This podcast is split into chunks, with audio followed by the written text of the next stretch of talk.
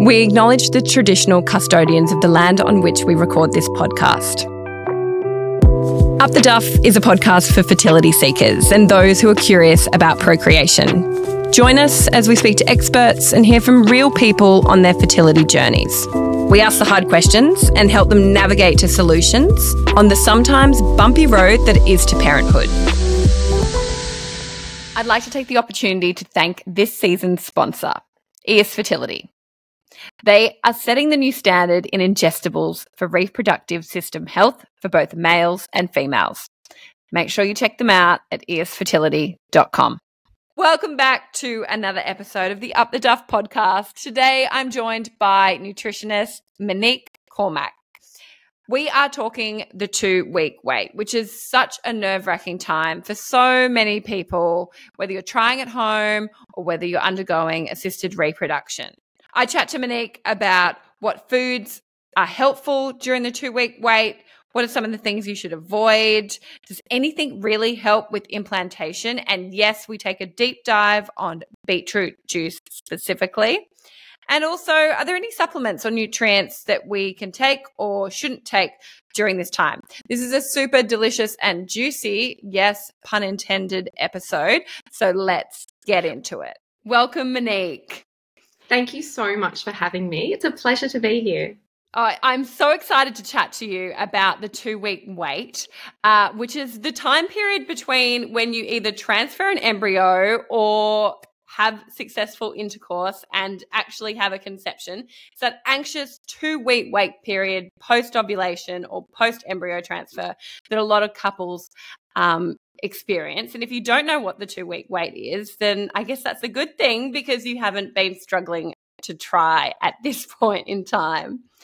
So um, my first question to you, and I feel like I probably just answered that, but um, what is the two-week wait?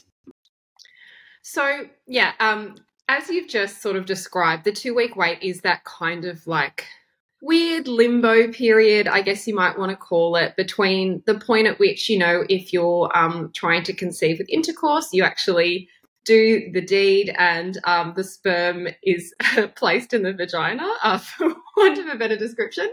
Or um, if you're doing um, assisted reproduction, um, I V F, um, you have the transfer of an embryo.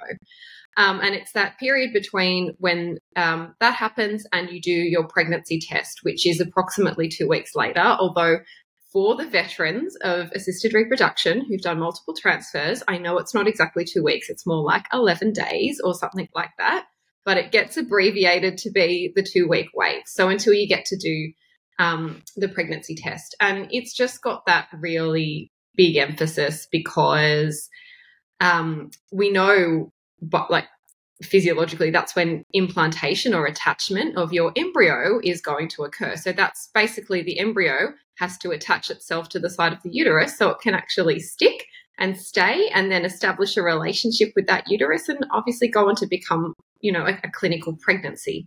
Um, so, yeah, it's a it can be an, often a very tense time. Yeah, absolutely. And this is something we spoke actually in detail about with uh, Lucy Lyons as well. So we were talking more from a lifestyle perspective and emotional wellbeing perspective about surviving the two-week wait. So I'm super excited to dive into some mm-hmm. of the foods and some of the nutritional things that we can do during the two-week wait. So speaking of food, what are some of the foods that you typically recommend people consume during the two-week wait? So um, I guess I'd probably start by saying that I make sort of um, two groups of recommendations during the two-week wait. And the first recommendation uh, would be like that, um, you know, we do recommend some nutritional interventions or nutritional support options for the two-week wait. But I just want to make it clear from the beginning that the other recommendation I always make during the two-week wait is more to do with um, mental and emotional well-being, and that the two-week wait is only two weeks and we're often not able to make significant um, changes to our health in two weeks, and that includes during the two-week wait. So while there, I do recommend some nutritional interventions, I also tend to recommend not focusing too much on specific foods for every single meal and um, I guess having some soul food and enjoying yourself as distracting yourself, maybe not enjoying yourself, um, as well as having those nutritional interventions. So I just want to make that very mm. clear. Um, but the foods that I do recommend when we look at those nutritional support um, mechanisms, um, so the groups of foods we're looking at are things that uh, are trying to basically make your uterus mo- the most receptive that it can be um, to that little embryo. And things that are important there is that we want to have a really thick and healthy endometrial lining, so the the um, temporary tissues that grow in the endometrium, that thick lining, that's where the embryo has to implant. So we're looking at um, foods that might support the thickness of that lining, um, the proper development of that lining. We're also looking at foods that um, may help to reduce things that may intervene in implantation. So, for example, um, inflammation, chronic inflammation may play a role in maybe uh, discouraging the embryo from implanting.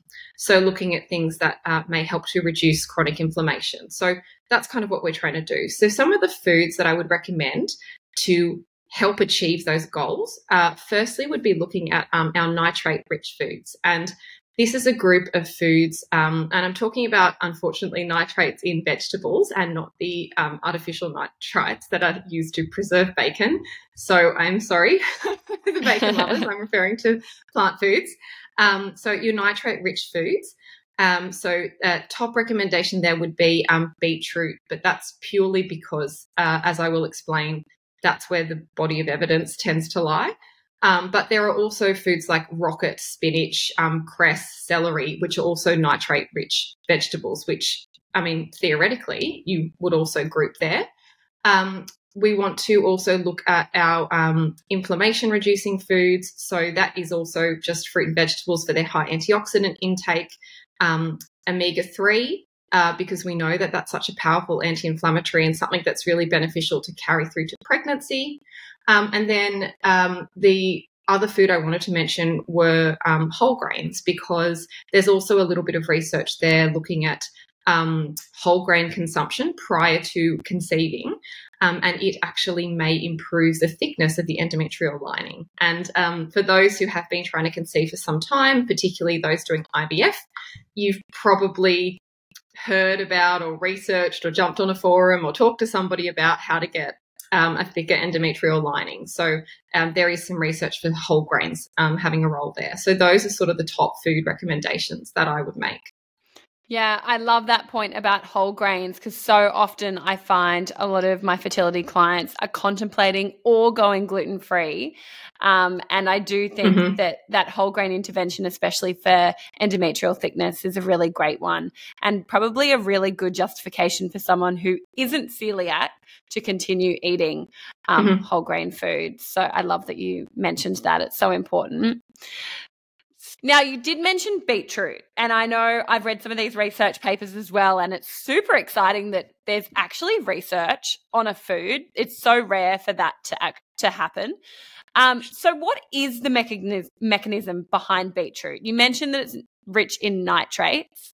Um, how how is beetroot working, and also how can we get more beetroot into our diet? Some recipe inspo would be amazing. So um the beetroot and the nitrates, um, the way that works is that um, nitrates in the body, and the way they're metabolized um, in the body, they're actually metabolized at several different points, but let's maybe not go that deep. Um, but basically the way nitrates can act on tissues is that tissues can convert nitrates to something called nitric oxide.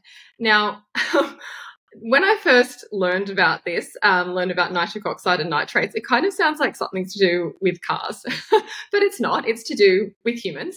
Um, and what nitric oxide does basically is it's a vaso or vasodilator. So it helps to um, dilate the blood vessels. And you're like, okay, well, why would that be a good thing? And essentially that improves the flow of oxygenated blood and nutrients around the body. Now, a highly vascularized uh, uh, nutrient-rich bit of tissue would be the tissue inside the endometrium, the lining, where you want the embryo to implant. So the putting that all together, beetroots, high in nitrates, nitrates, nitric oxide, dilates the blood vessels, the nutrient and oxygen-rich blood gets delivered around the body to the tissues better, And in particular, it's those tissues where the embryo is going to implant that may benefit from that, and therefore it's going to support implantation. So there's like a little process by which, you know, we just think about beetroot and then how it's going to have that effect. I should also mention that there's actually, beetroot is a sports supplement. So this research on beetroot dilating the blood vessels and helping with performance, I guess, is also looked at in that, um, I guess, sports nutrition um, area as well. So it's not just this one little bit of research we have in the fertility space. Um, now, the second part of that was how can we get more beetroot in our diet? So the research in the fertility space did use a beetroot juice. Um, really oddly, they don't actually give you much detail about how they made the juice, which I find really strange. Like, did they use two beetroots? Did they use one? Did they use a teaspoon of beetroot? I don't know. Um, so it's a bit strange. It, um, it says that maybe it's around one hundred forty mils of juice. Um, and in the study on fertility, it was actually a beetroot, watermelon and ginger juice. So if you are a juicer and you wanted to sort of toe the line with the recommendation, the research in the fertility space, uh, you could uh, make your own juice or potentially find somebody to make you a juice if you find juicing a bit tedious. Um, for those of us who might not be fanatics about juicing, uh, other ways that I would like I like to eat beetroot, and maybe you might like to as well. Um, I quite like roasted beetroot, so just buying whole beetroot, also because it's a very low-fuss way of um, using beetroot, would simply be to um, give beetroot a good scrub, pop it in, rub it with extra virgin olive oil, roast it in the oven until it's incredibly tender, and then maybe serve it as a really simple salad, so some walnuts, Um, a little bit of rocket, which is also a nitrate-rich food, so you get two, um, dressed with like a really good like caramelized balsamic and some flaky salt or something like that. So like a really simple like roasted beetroot salad. It's also good grated raw, so you can add it to slaw. Um, um, and if neither of those appeal to you, you can actually cook it into sauces as well. So for example, you could grate some into like a pasta, a tomato-based pasta sauce, and actually Um, have it that way. Um, and I guess you can't forget about the good old burger, right? I guess you could have it on a burger as well. Yeah, tinned beetroot, I guess, would be like a really yep. easy, non-messy way um, of consuming it. I quite like a borscht. Yep. I think it's like a Eastern European oh, yeah. soup. Um, and they use... It's basically the juice in a soup form. Yeah, yeah, it's super yummy, and they usually yeah. put some meat through it as well, and sour cream, and yeah, mm. big fan of borscht. Mm. Um, you mentioned watermelon and ginger.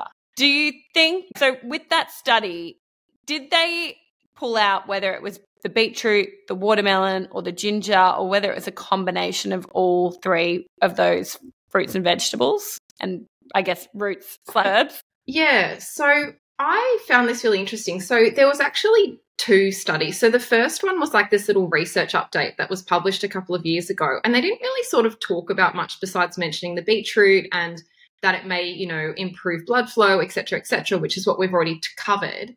Um, but in the more recently um, published update, uh, looking at this second sort of trial of uh, this beetroot, watermelon, ginger juice, they also mentioned some properties of watermelon and ginger, which I think is worth mentioning, um, particularly as we're also coming into summer in Australia mm. right now. And, you know, watermelon, it's a bit of a summery food, and ginger, it's, you know, I think that it's nice to have more than one option. So um, with watermelon, they did um, mention that watermelon is actually Uh, high in a compound which isn't found in many foods called um, L-citrulline. Now, uh, just to very briefly, L-citrulline, uh, the, the way it's absorbed and used in the body, it increases um, the levels of um, L-arginine, which is another amino acid, and nitric oxide. It improves the availability of nitric oxide in the body. So it may have sort of like this additive sort of enhancing effect to the beetroot. Um, in that it may also improve the dilation of the blood vessels. So, um, and as the paper does rightly point out, L-citrulline isn't naturally found in high amounts in a lot of foods, although you can get it as a supplement. Um, so the watermelon may have this sort of additive sort of beneficial impact. And then the ginger, I think ginger is amazing and probably one of the best researched um, uh, spices uh, that we know has really active compounds in it called um, gingerols. So um, gingerols have been shown not just for fertility, but in, you know, so, so sort of our other applications as well, um, to have this um, anti-inflammatory, antioxidant, um, sort of uh, anti-platelet aggregation effect. So again, having that lowering inflammation, improving blood flow effect. So it might not just be the beetroot, and there may be sort of that additive benefit of having all of those things. I guess cooking-wise, you probably don't have to have them all together though. Like you could have watermelon for a snack, you could put ginger in your stir fry, and you could have beetroot some other time. Like it's not necessary, I think, to have them all in the same meal. But having all of them in your diet may have those additive effects of giving you different compounds. Yeah, yeah, I love I love ginger as well um, for fertility, and I think it's one of those traditional Chinese medicine herbs as well that have been used for centuries. It's, you know, it's warming, and we know that being warm is so important mm-hmm. um, during the two-week wait. And yeah, like you said, antiplatelet, anti-inflammatory. It's really, really good one. We know it's safe in pregnancy because it's given for morning sickness. Um, so yeah, lots and lots of ginger. Yum. Um, okay, so are there any foods that should be avoided during the two-week wait? So I think this is a little bit – it's a bit of a grey area. Um, I think some people, once they have, um, particularly with I V F, um, once they have an embryo transfer, there's that saying, poo-poo, pregnant until proven otherwise.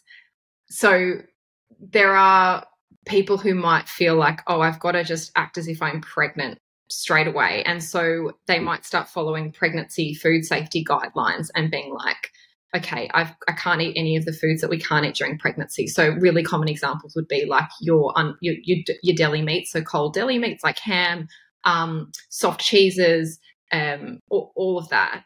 Now, if you actually technically look at the process of implantation, which we won't be covering in this podcast because we'd be here for a while, but the process of implantation actually involves several stages of the embryo first, um, you know, um, adhering, attaching, and then actually burrowing and uh, basically establishing a blood supply and network or a connection with um, the, the mother. Really, technically, when you first have that embryo transfer, you aren't you aren't sort of exchanging nutrients um, and, you know, the placenta, nothing like that is established immediately.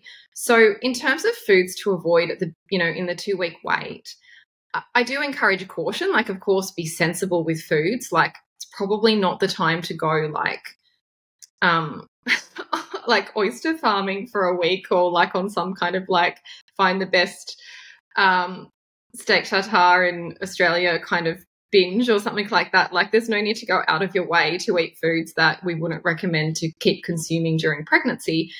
However, there aren't too many things that you need to completely avoid in the two-week wait because you're not technically pregnant with that transfer and exchange of nutrients between, um, you know, the, the pregnant mother and the embryo actually going on.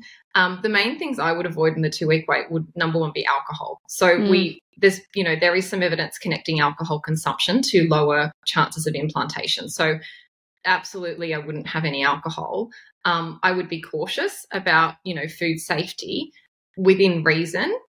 Um, but, yeah, I'm sort of – I'm a bit real, I don't want to say I'm relaxed, but I think that we need to be a bit pragmatic um, and supportive of people during the two-week wait. Like, it's already a difficult time, um, and I don't want to encourage this idea that one bad meal or like cheap yeah. meal or whatever lingo you want to use is somehow going to affect your transfer outcomes because that's yeah. actually highly unlikely. Um, yeah. And I, I think that that is a really common misconception, and I actually – hate those kind of misleading pieces of advice that sometimes you see. Yeah. Um, I think our chat with Lucy Lyons was very much so along on similar lines um, to that piece of advice, Monique, about reducing the you know, reducing the stress, but also nothing that you eat or don't eat is going to impact that pregnancy. I mean, I know we're talking about foods for the two-week wait and, you know, some of the research around that, but at the end of the day, having a cheat meal or having a coffee in the morning really isn't going to um, impact that outcome greatly. And I think it's so important that, yeah, you no. reduce the stress and the blame and the guilt around foods as well. I did touch on coffee there a little bit. What are your thoughts on caffeine and coffee? Um, in the two-week wait, I, yeah, I've kind of, as you just gave the example of, like, it's, I don't think, um, unless you fall into a very small category of people, and I'll explain that in a second, that it's necessary to um, eliminate coffee or caffeine Um, during the two-week wait. Um, I would do it within reason. So I think, you know, sticking to the pregnancy and breastfeeding uh, recommended limit, which is two hundred milligrams of caffeine a day, uh, is sort of a sensible benchmark that I would set for most people. Um, that is still a reasonable amount of caffeine. Like, you could certainly have your morning coffee. And, I mean, depending on how you make that morning coffee, you'll likely also be able to manage some, you know, a cup of tea and some a few squares of chocolate in the afternoon as well. Like, it's not, you know, it's not an unreasonable amount of caffeine. So I sort of, I'm not, I'm relatively relaxed about having some. Um, the only, you know, sort of exceptions I guess I would make there would be, is there some reason unique to that person that we would think that any caffeine intake may be an issue? Now, this may be um, sort of like, I guess, personality, mood dependent. So Does do, does caffeine do awful things to you? Do you feel incredibly stressed and anxious? Um, it may be sort of physiological. So if you have, um, you know, a source of caffeine, do you tend to sort of, uh, does it really affect your bowels? So some people are really sensitive to that. So that's not great. That's not fun. And also, like, if it's encouraging loose bowels, then it's affecting nutrient absorption. Mm-hmm. Um, you know, or perhaps um, medical history wise, you've had a significant history of recurrent pregnancy loss. Now, we're sort of getting very niche here, but there may be certain times where we go, okay, look, you know, you would know, I know you know that in, you know, recent years there have been these suggestions that we don't know what the safe level of caffeine is in pregnancy, um, which I do think has been communicated in an incredibly fear-mongering way uh, by some people again. But, you know, um, there may be certain people where there is just this incredibly complex medical history and they don't react well to caffeine in the first place. But yeah, this is such a subset, small subset of people, and there's always the exception. But my general view is that, look, for most people, it's about, you have to, you have to be able to survive this. It's, you have to be able to live through this. It's not just about putting stuff on your plate. You have to get up every day and function while you wait for that blood test and phone call, and yeah. while you go to the toilet and check your underwear seven thousand times a day to make sure you're not bleeding. Like, if you have a morning coffee and that's how your life rolls, then that's how your life rolls. Yeah, that's such good advice. It's, yeah, really solid, stable advice. And like you said, there's always the exception, and that's why it's so important to seek mm. individualized advice. Um, particularly if you are in this, you know, one or two percent of people who have more complicated pregnancies and more complicated um, medical histories. So, yeah, I think that you put that perfectly, Monique. um, okay, good. uh, so supplements and nutrients. So generally people would have been taking their multi, maybe some other stuff prior, prior to um, an embryo transfer or, you know, that hopeful um, a la casa conception. Um, do you suggest people change anything about their supplement regime during the two-week wait? It depends. So if you have been – so, look, if you've been doing I V F um, and you're on a pretty complex um, egg quality supplement regime, which uh, a lot of people are, if it's likely, if you have got more than one embryo to transfer and it is unlikely that you would be doing another egg retrieval, uh, I would usually look at the two-week wait time as a time where we might back off some supplements. So if it's unlikely that you're going to be doing an egg retrieval, supplements that we've previously been using for egg quality, um, I'm, we're going to stop because yeah. you don't need them for an embryo transfer. Um, so I tend to sort of um, would back off in that respect. Uh, and then in terms of supplements, you know, I guess a good baseline, you'd be looking at making sure you're taking an adequate prenatal multivitamin, which hopefully you've already been doing. And then I'd be looking at probably omega three supplementation, because that does really have some good um, evidence for pregnancy and also for reducing inflammation. Um, and then in terms of other supplements, um, there is some research for certain using some certain supplements in preparation for the two-week wait, which you'd actually often start before you get to the two-week wait. So uh, the ones I'm thinking of are things like um, using vitamin E, which isn't indicated for every single person mm. who is going to experience implantation, just making that clear. Um, but for some people who it is indicated for, um, so uh, vitamin E supplementation is potentially um, beneficial.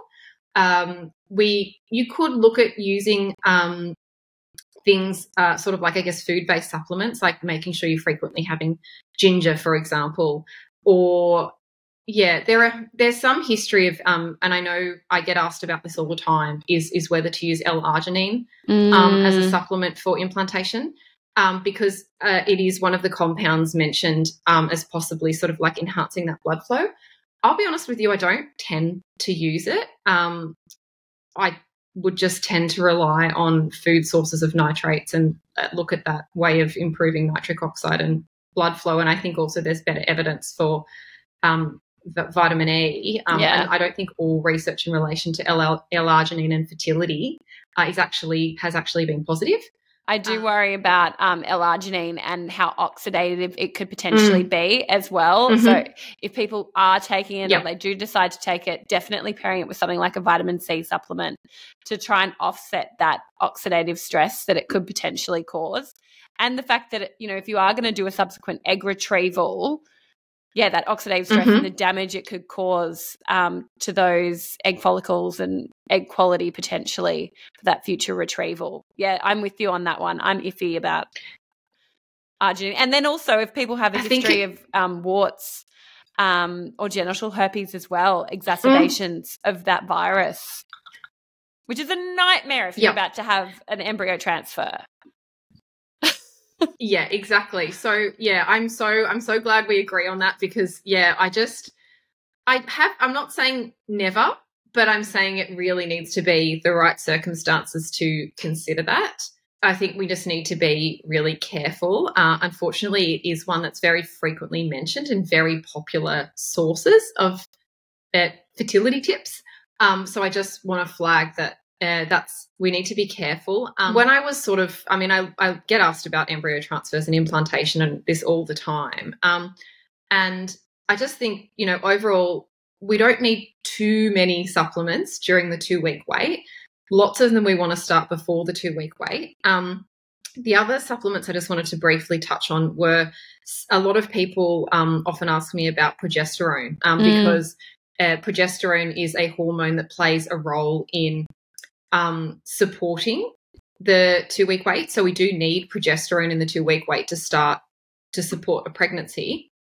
Now, if you're doing assisted reproduction, this is often given intravaginally through a pessary, which is so much fun. I've used several billion of those in my time. And so people often ask about supplements to raise progesterone levels. Now, most of these supplements we would ideally want to be like, just need to stress that, like, if you think you have low progesterone, it's not just something you just think and try and do something about. Like, you would actually try and establish medically that you do have it mm. um, and be engaging with your wider healthcare team. Like, this isn't something you go, oh, I didn't, you know, it didn't work. I must have low progesterone. Like, we, we need to actually have some sort of factual basis for understanding this. But in terms of supplements and progesterone, the things that I would look at would be um, vitamin C, Um, uh, zinc and vitamin B six, but just keeping in mind that some of these are actually often found in prenatal multivitamins and, you know, depending on your dietary intake and other medical factors, you may not need to go and suddenly start taking these in large amounts, and doing so can actually be dangerous. Yeah. But the zinc, B six, um, vitamin C may possibly have benefit for low progesterone, but low progesterone is not just a duck down and buy some supplements kind of thing. Yeah. Does that make sense? Yeah, that makes total sense. It's very, it's very, because I mean, the nutrients, well, the vitamins and minerals are essentially the precursors to progesterone. Mm. Um, so you can provide the precursors, but still at the end of the day, you may not be making progesterone and you may just need that pharm- um, pharmaceutical intervention. I mean, you, especially you're not going to mm. muck around in, like we're talking about the two-week wait. You, you know, you don't have time to waste. If you need that hormone, you need it now. You're not going to wait for the precursors to all of a sudden miraculously come together and create more progesterone. Yeah, and I think the way you've said that, it totally highlights, I guess, um, it's like the two-week wait is probably my least favourite favourite topic in that way, because um, I know a lot of people are curious about the two-week wait, but it definitely shouldn't be viewed as this time where suddenly you can commence particularly nutritional interventions, which when you look at research often take at least a few weeks, if not more, to have a benefit. Um, it's not a time to suddenly start a lot of interventions. It's kind of a time to go, okay, I already have a plan in place. I know what I'm doing. Yeah. Um, what's important? You know, apart from the dietary, yeah, apart from the dietary nitrates, I guess, where you're looking at that immediate effect on um, vasodilation, um, the other ones are kind of things that you want to have going already. Yeah, yeah, couldn't agree more. I was going to ask, with the dietary nitrates, mm-hmm. how soon should you start? Is this something you should be starting after your transfer or after that natural conception? Um, or should you be starting well and truly in your preconception care? I actually went into a bit of a hole trying to figure this out and trying to figure out if you really did have to have them daily, because that's just the type of person I am. Um, I think ideally we really should be having them earlier than the two-week wait, maybe not on a daily basis, but we want to be encouraging blood flow, um, low blood, you know, reducing blood pressure, encouraging blood flow, encouraging the transfer of oxygen and nutrients around the body before you get to the two-week wait, because, um, well, for one thing, the endometrial lining doesn't start growing in the two-week wait. It actually starts growing two weeks before that when you start making estrogen. So progesterone doesn't grow the lining of your uterus. Estrogen thickens the lining of your uterus. So if you're wanting to sort of work on even the lining, you need to start at least two weeks beforehand, at least start thinking about including some nitrate-rich foods. Um, in terms of following the research on beetroot, um, which in, and enhancing implantation outcomes, they actually start from, they were looking at people doing um, assisted reproduction. And so they started from the day of the embryo transfer um, and they continued the intervention until the day of the pregnancy test. And they actually did have it daily. Now, I did try and look up the um, the how long nitrates exert an effect in the body. Uh, so dietary nitrates um, have a half-life um, of approximately five to eight hours. Okay. So I guess having nitrate-rich foods daily, yeah, I told you, I went into a real hole. Um, um, uh, it, so having it daily, there does seem to be justification in doing that, for example, in the two-week wait when the embryo is there and you're trying to improve vasodilation and blood flow. There does appear to be a scientific benefit to having the nitrates on the daily basis as they did in the study, because the compound that you're looking at increasing appears to not have a super long half-life, like, I mean, actually in chemistry, I think a half-life of five to eight hours is reasonable, because I think some things only have a half-life of like an hour. So yeah, it's still, you know, it's doing a good thing. It's just that I see, you know, I can see how you would justify having nitrate-rich foods on a daily basis. Probably multiple times a day. Well, yeah, that I kind mean, of half-life. Yeah. Mm, if you want to set a timer for having them at eight-hour intervals, like sort of paracetamol, you are welcome to do so. um, Probably don't advise that kind of militant uh, dietary approach in the two-week wait where you're stressed out of your mind. But, um, yeah, certainly having them multiple times a day. And I think, to be honest, that's the kind of, like, you don't have to have this, like, set thing that you have, like, four times a day, or you have this set juice every day. Like, think about nitrate-rich foods as a category and go, okay, I'm just going to add some of them to different meals across the day. So if you have yeah. your beetroot juice in the morning, you can have rocket with your dinner, or, you know, you might have celery sticks with dip for your afternoon tea. I don't know. But you, you can use these foods at multiple times across the day. Like I said, like you can have the watermelon at, watermelon at one point of the day and beetroot at another. And then you can use, I mean, I love ginger too, so you can use ginger repeatedly, um, yeah. just taking that more relaxed approach. Yeah. Yeah, I love that you took such a deep dive into the half-life and figuring out, you know, the duration. and and it's is it something that you can continue during your pregnancy as well?